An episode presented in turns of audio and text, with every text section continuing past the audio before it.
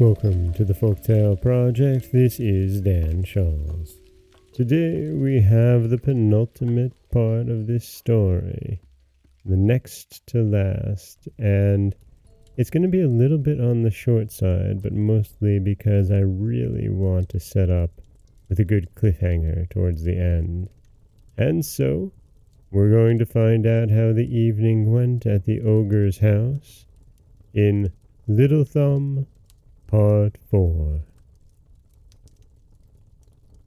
Now the ogre had seven daughters, all little children, and these young ogresses had all of them very fine complexions, because they used to eat fresh meat like their father.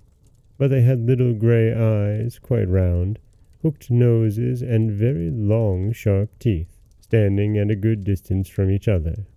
They were not as yet over and above mischievous, but they promised very fair for it, for they had already bitten little children that they might suck their blood. They had been put to bed early, with every one a crown of gold upon her head. There was in the same chamber a bed of the like bigness, and it was into this bed the ogre's wife put the seven little boys, after which she went to bed to her husband.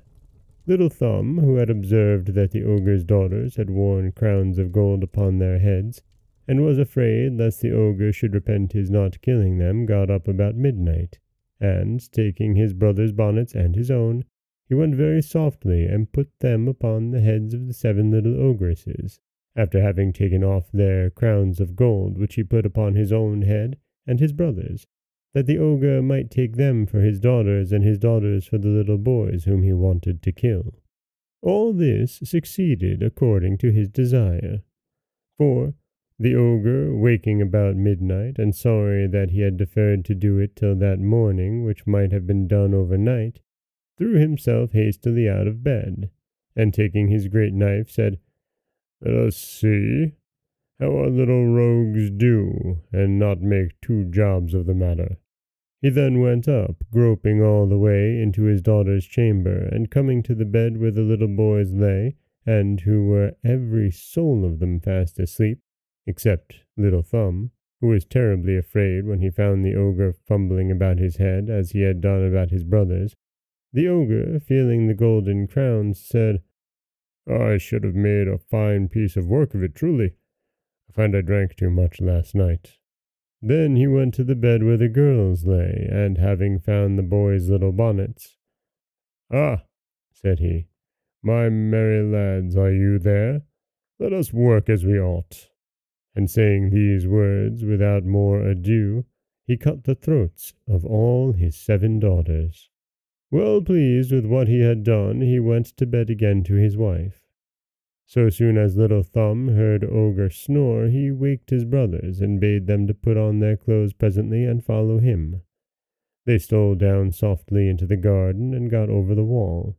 They kept running about all night, and trembled all the while, without knowing which way they went.